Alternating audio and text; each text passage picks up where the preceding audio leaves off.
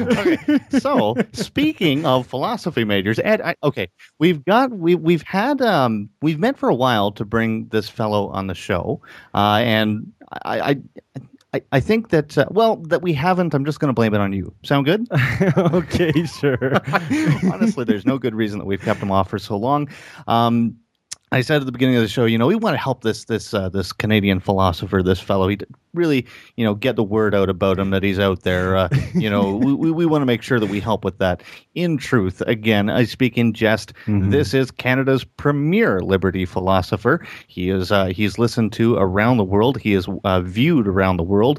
You can find any number of his publications online, also at freedomainradio.com. Um, also, that is online I, I sometimes I make myself feel like I'm 80. Um, okay, but anyway, we're going to bring him on the line now. It's Stefan Molyneux. Thank you very much for joining us today, and it is a pleasure to have you on. Thanks. I, I like that introduction. Um, Canada's premier liberty philosopher is like, I'm the blondest guy in Sierra Leone.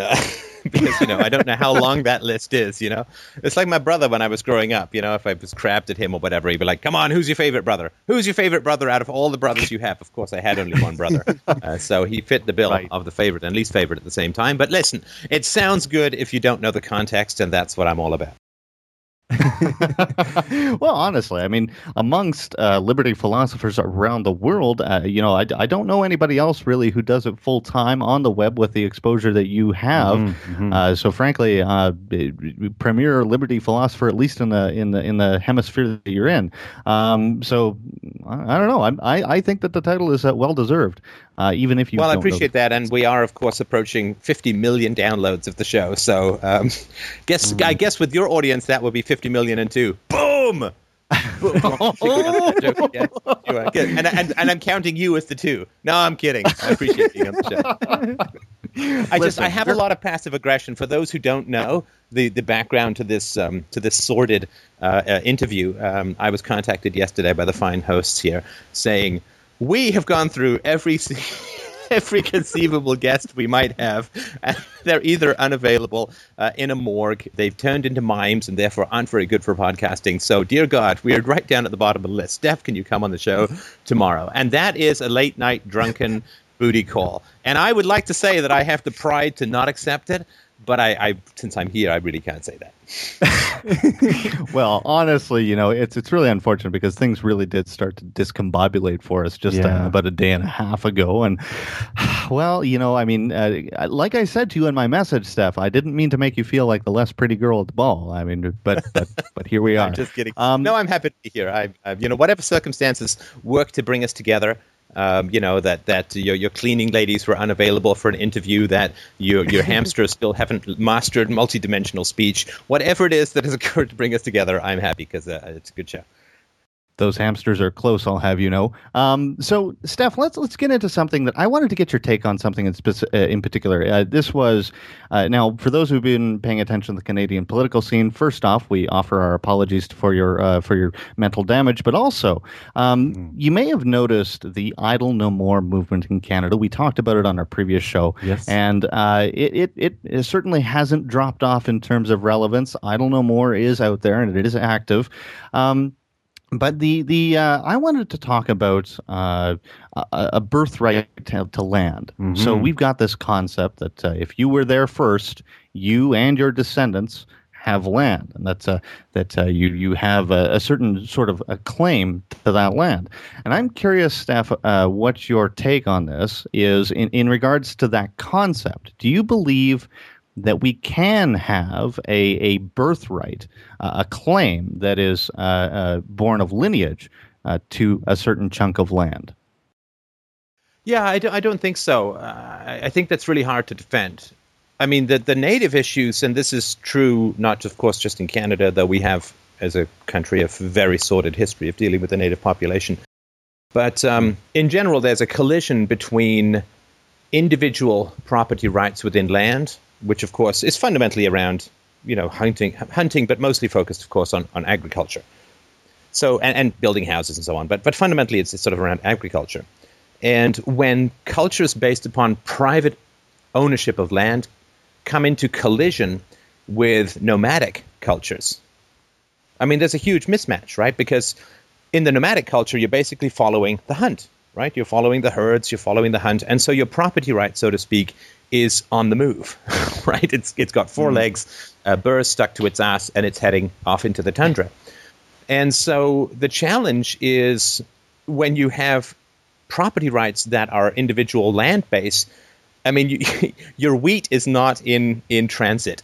you know, you plant your fruit trees, and they're not picking up their skirts and sashaying off into the sunset. And so, having ownership over land and a fixed resource like crops uh, or a house or whatever, versus having quote ownership or or control over something in motion is is a real challenge. It's a real challenge, and uh, unfortunately, the way it's attempted to be solved in most Western countries when they encounter these kinds of different cultures is communism, is is collectivism, is is treating the indigenous population as a mass uh, and and a group, and I think that's that's been really tragic. So, I mean, as you probably know, I mean, we've got a Department of Indian Affairs up here in Canada, which is you know where I thought you would sign up to get some kinky fun with the First Nations people, but that's not what it is. Um, after many repeated phone calls, uh, I actually can't call them anymore. But um, uh, but uh, you know, you have seven billion dollars a year being spent on about seven hundred thousand people. That's ten thousand dollars a head. So imagine, huh. you know, if you really wanted to solve the problem, you'd you'd put all that money, ten thousand bucks a year, into an annuity, and then anyone born now would pull a clear quarter million dollars when they turned eighteen. But of course, that's not how it works because government agencies never work to put themselves out of work. And so you have this just tragic and ridiculous situation where the money is generally given to the uh, tribal heads, and then the tribal heads dispense it, which is kind of weird. It's like, hey, I'm going to give you a job, but I'm going to pay your grandfather, and he'll give you money if he likes what you're doing. I mean, that's just not how we would ever deal with uh, with people uh, outside of a particular localized ethnic uh, or geographical group. And I mean, it's just really tragic. And so, what what people are afraid of, and I think this is what this woman who is on this, um, I think, a fish broth diet um, uh, to to sort of protest right. against some Spence, provisions. Yeah. yeah, so so she's basically one of the things she's very concerned about is that individual Native Canadians or First Nations people might actually gasp, you know, oh God, take your petticoats up. I mean, let's just get out the smelling salts. They might actually have the right to buy and sell their own land on a reservation. Can you imagine? I, think it goes, I mean, giving I the same rights to Native Canadians that other uh, North Americans have had for hundreds of years. I mean, it's unthinkable because everyone's afraid they're yeah, going to sell their land and then uh, you know break up this uh, sort of tribal quote cohesion and so on. But I don't think you can hold people hostage. Let them buy and sell their own land. I mean, treat them as individuals, not as a collective, and see mm. what happens. Sure, I, no, I, th- I, think it goes deeper than that too, Steph. Uh, because like it, it, we have in Canada a fantastically racist piece of legislation uh, called, huh. of course, the Indian Act, and and we've talked about it on the show here before. Uh, that the Indian Act is essentially uh, a, a top-down controlling act that controls a lot of uh, things. I, I, think people in general might not know uh, about how deep the control runs. Oh, I mean, even to if a, if a native band wants to pass a bylaw, it has to be considered and approved by Indian Affairs. Um, there, until very recently, there were provisions, uh, or was it? I can't remember. There was something about you couldn't sell produce preser- uh, produced on reserve to non-natives. Like, there have been so many uh. obstructions here from government that has absolutely crushed any possibility of uh, a native sort of independence. And and and we when we talk about, uh, I think removing that government influence, that uh, that giant hand that is so, uh, uh, in my mind, oppressive. It's terrible. When we talk about that, I see the response is often uh, an accusation that what I want to do is is bring a, a, colonial sort of attitude and and and mm. model to uh, yeah. reserve life, to Indian life in Canada. Uh, I, I, don't but this is colonial freedom. This is colonial. Telling people how they can use their own property, treating them like children, uh, uh, putting their the, the control over their lives and resources into the hands of often corrupt tribal elders. I mean, that is colonial treating people as equals, treating people as responsible, right? I mean, one of the problems with, with trying to deal sensibly with native issues is that there's such a, a terrible amount of guilt ridden uh, sentimentality. And I, you know, sentimentality can, I think, be rightly viewed as an unwillingness to grant people the responsibility of making their own decisions. And, and I just think it's, it, it is colonial to to say to people how you can use your resources. I mean, try and and try and build some uh, some capital investment on on native lands. I mean, the number of hoops that you would have to jump through legally is so catastrophic and so high that almost no investment gets put into these places, which is why I mean the average Canadian income for a family of four is twenty six, twenty seven thousand dollars a year on an Indian reservation. It's about eleven thousand. Oh. And and that's because there's no private. I mean, this is the difference between East Germany and West Germany. I mean, they're they're stuck mm-hmm. in this complete socialist central planning nightmare. Something out of you know Khrushchev's wet dream of infinite government ownership. It's just horrible. We know exactly how to create wealth. It's private property. It's the rule of law. It's contracts. It's all that kind of good stuff. Non-aggression principle and it's not being applied. We have these completely separate standards, and uh, it is um, it's tragic. You know, the, the, the closer you get to government power, the worse your income tends to get. Right? You can see this with ghettos in the U.S. You can see this with the reservations. I think the only people who could even remotely defend some this kind of system are people who've never been exposed to it. Like when I was um, after high school, I wanted to go to college, but I was flat broke, so I got a job as a a gold panner and a prospector way up in northern Ontario, and there were a lot of Indian reservations around up there. I mean, and it was savagely wretched uh, what was going on. Mm. Um, I mean, you, I come out of the bar at one o'clock in the morning, and there'd be like, you know, dirty three-year-old kids with no pants and no underwear wandering around uh, while their parents were drinking. I was driving back to the um, camp one night after being in town, and there's this woman stumbling and staggering along the side of the road. It's a native woman, and I stopped the car and asked if she's okay, and she said, uh, "No, I'm not okay."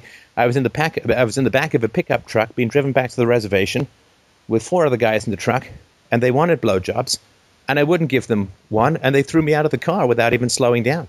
So of course I wow. take her uh, over to the hospital. I make sure she's she's doing okay. I mean, at least in the moment. But I mean, this is not universal because I mean, some native entrepreneurs are doing fantastically, but it is savage what is going on. Uh, it, it is shameful uh, and and anybody who wants to maintain the status quo, I can only assume, has never been anywhere close to the kind of horrors that are going on there.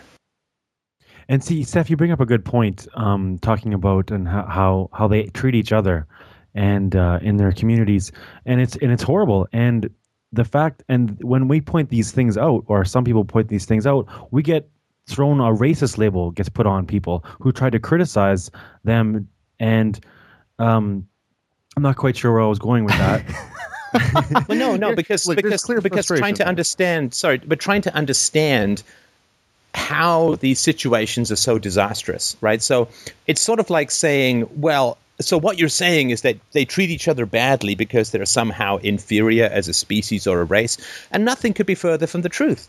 Nothing, and we, we know this. We know this very clearly. Uh, there's no doubt as to this is nothing to do with racism whatsoever. It's, fun- it's frankly to do with ethics and economics. Like, are we going to say, like, you know how, for instance, um, in, in uh, India, like 30, 40, 50,000 people a month are coming out of poverty into the middle class. Over the last wow. 10, 15 years, a greater proportion of human beings have escaped poverty than at any time prior, like to the previous 4 trillion years or whatever it is, right? And, and are we going to say, well, you see, the reason that you know Indians and Chinese and other people who are now gaining a huge amount of wealth. The reason they didn't do it before was that they were just genetically lazy as culture, as a species. But somehow, mm-hmm. weirdly, their genetics just magically changed when they got access to a free market and the rule of law and private property. their genes just they evolved in, in the space. It just happened to coincide with this massive increase in their political and economic freedoms.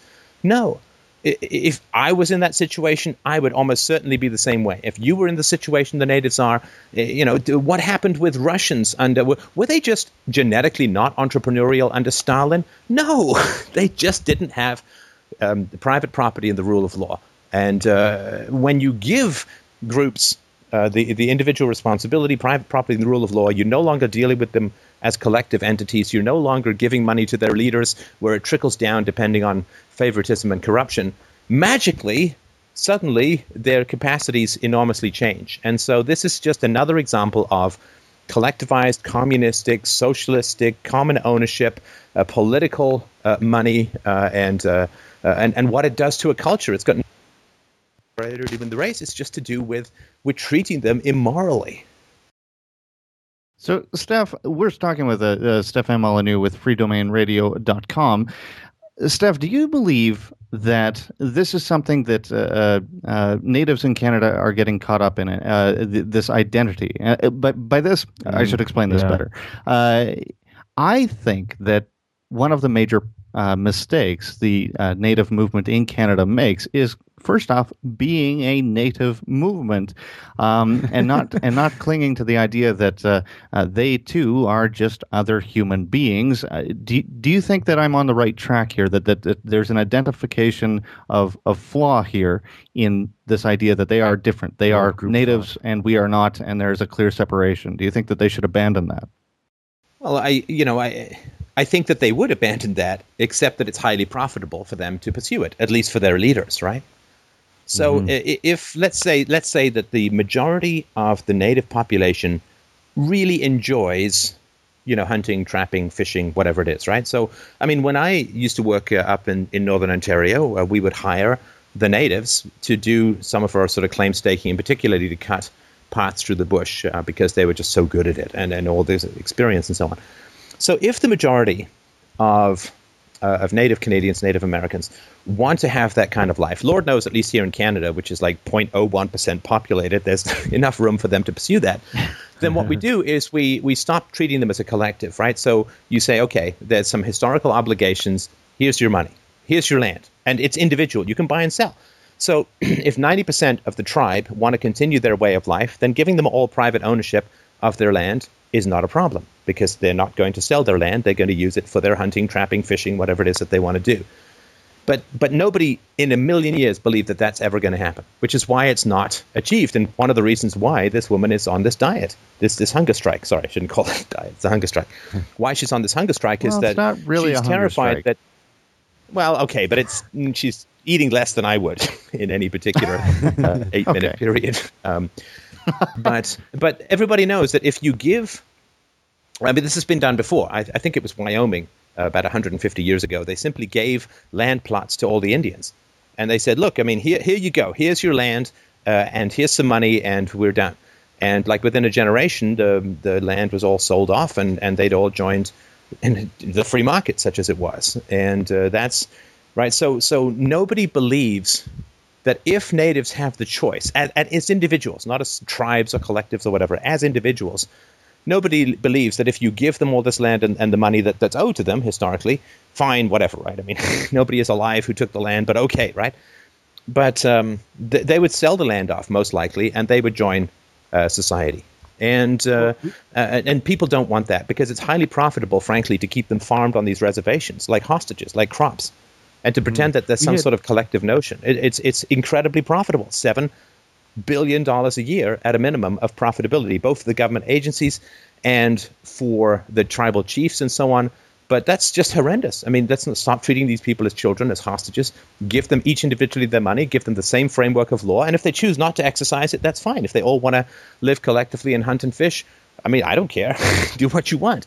But for those who want something different, I really hate the idea that they don't, for instance, have the right to use their tribal lands as collateral. They can't buy and sell it. I mean, how insane is that?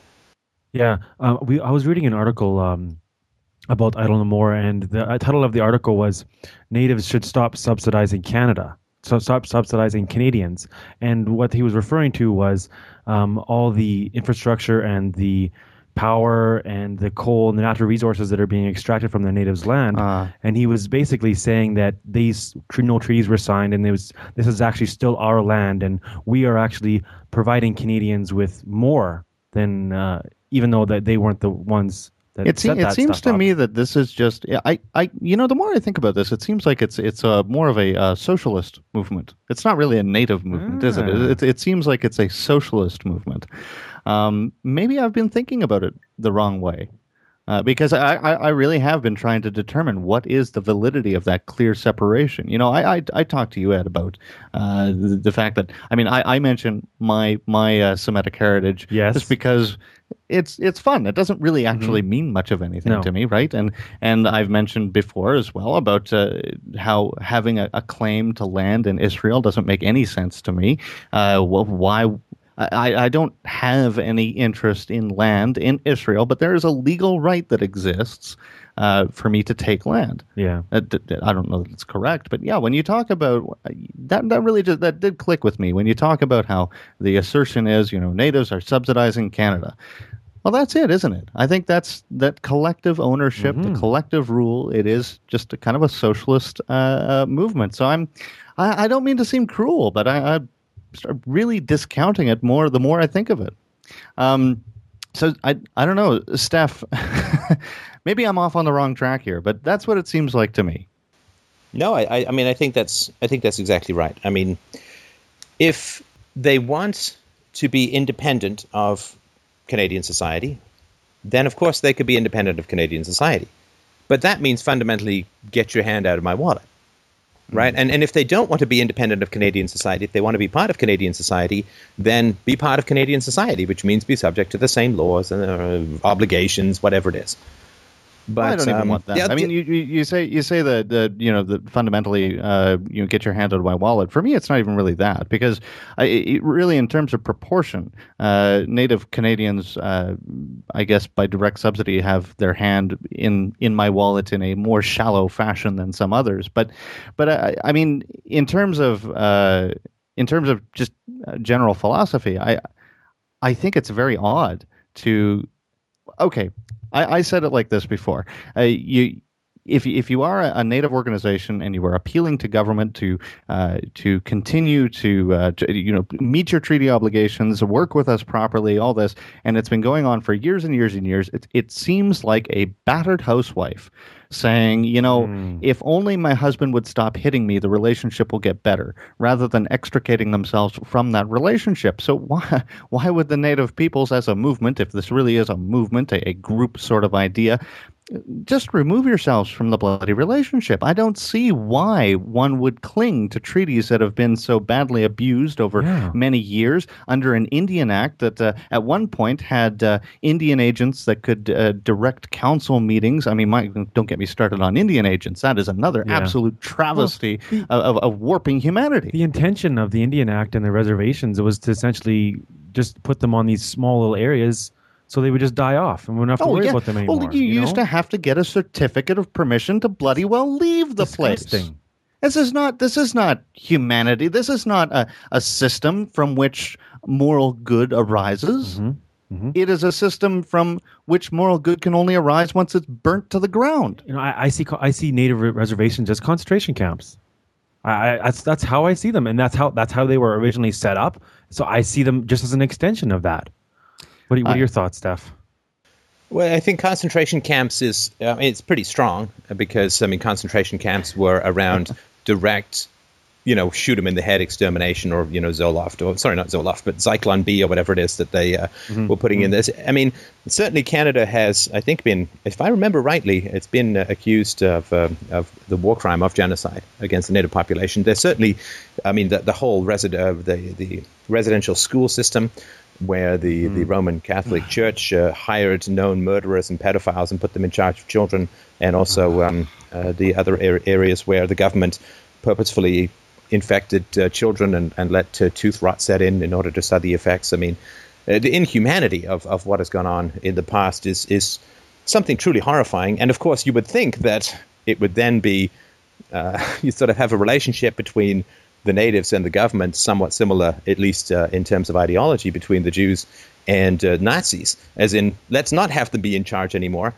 But unfortunately, there's just there's too much money, there's too much power flowing that way, and that tends to corrupt. You know, money, free money and power, particularly those uh, that that throw, uh, flow through the violence of the state, do tend to corrupt uh, all that it comes in contact with, and I think that's what's been occurring. But you know, really, what are the it's it's like that old saying that uh, I think Jefferson had about slavery. You know, we've got a a wolf by the ears, and we can't let it go, and we can't let it eat us, and, yeah. and we're really kind of stuck, right? So so what happens? I mean, what benefit would there be in any particular politician? People have such ridiculous, uh, sentimental, and guilt-ridden views of this whole situation that if you were to try to change anything, there would be, of course, armed revolts, and the media would be like showing pictures of sad-eyed natives looking off into the sunset about further betrayal by the forked tongued white man or whatever it is.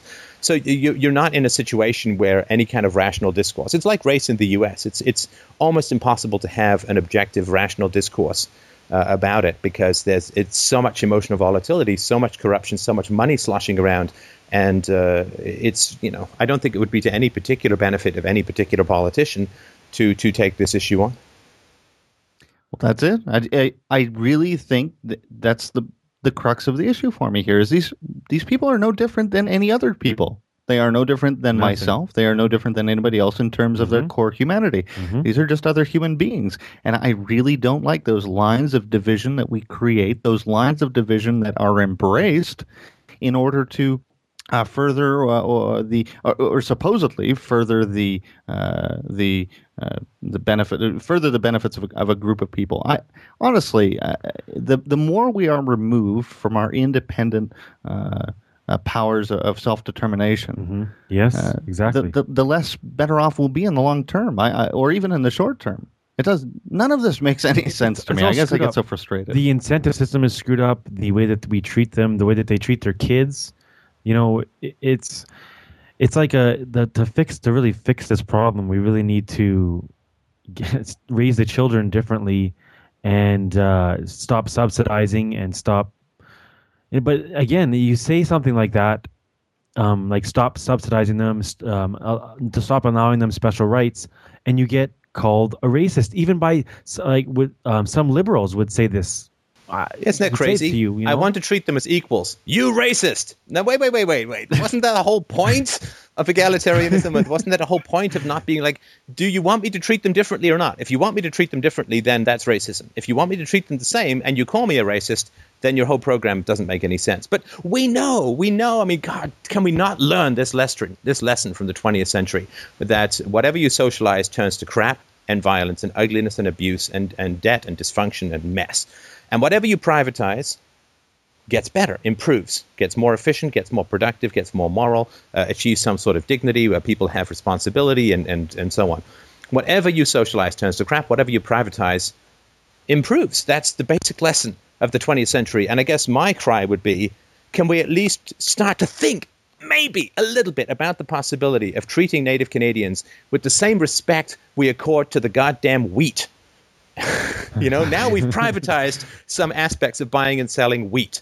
You know, we've moved yeah. some of that from central management into the free market. Can we at least think of treating human beings with the same respect, dignity, and independence and ethics with which we will treat a farm crop? I think that would not be a bad thing to consider.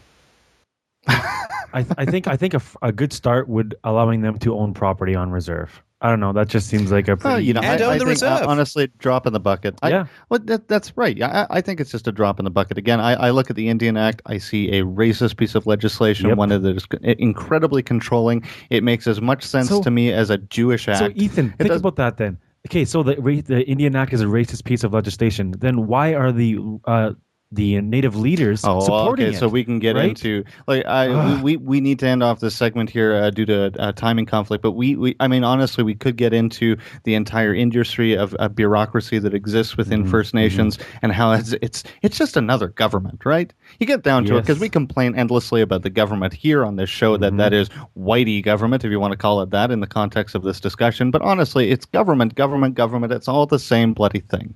You get down to it, it is people who want to control control the actions and even the intentions of others. Bang even on. if they don't want, you can't control others' intentions. But never mind, this all goes completely over. Um, it, it, it's it's completely ignored. Human action is ignored in in, in favor of uh, of a particular agenda because of a utopian worldview. It is absolutely nonsensical and ridiculous. I think I'm gonna uh, have to go and dump a bucket of cold water on myself. So, Steph, thank you so much for coming yes. on the show and providing your insight into this. Uh, I honestly, I'd make this discussion a good hour or two long if I could, but uh, it is nonetheless a pleasure to have you here for the short time we were able. Oh, and my pleasure. Uh, I just wanted to mention as we close out that you know the woman who's uh, on the hunger strike, uh, uh she was begging for lots of resources because apparently her people, her 1500 or 1800 person community in the middle of nowhere was doing badly. And uh, turns out that audits have shown that millions of dollars went missing or is unaccounted for from 2005 yeah. onwards. Uh, and so it's just it's just another scam. Uh, it's just another scam, it, and and it comes at the expense of incredibly high uh, drug abuse, of course, as we know, alcohol abuse, uh-huh. child abuse, suicides, drinking copier fluid because it's the only way you can stagger through the day.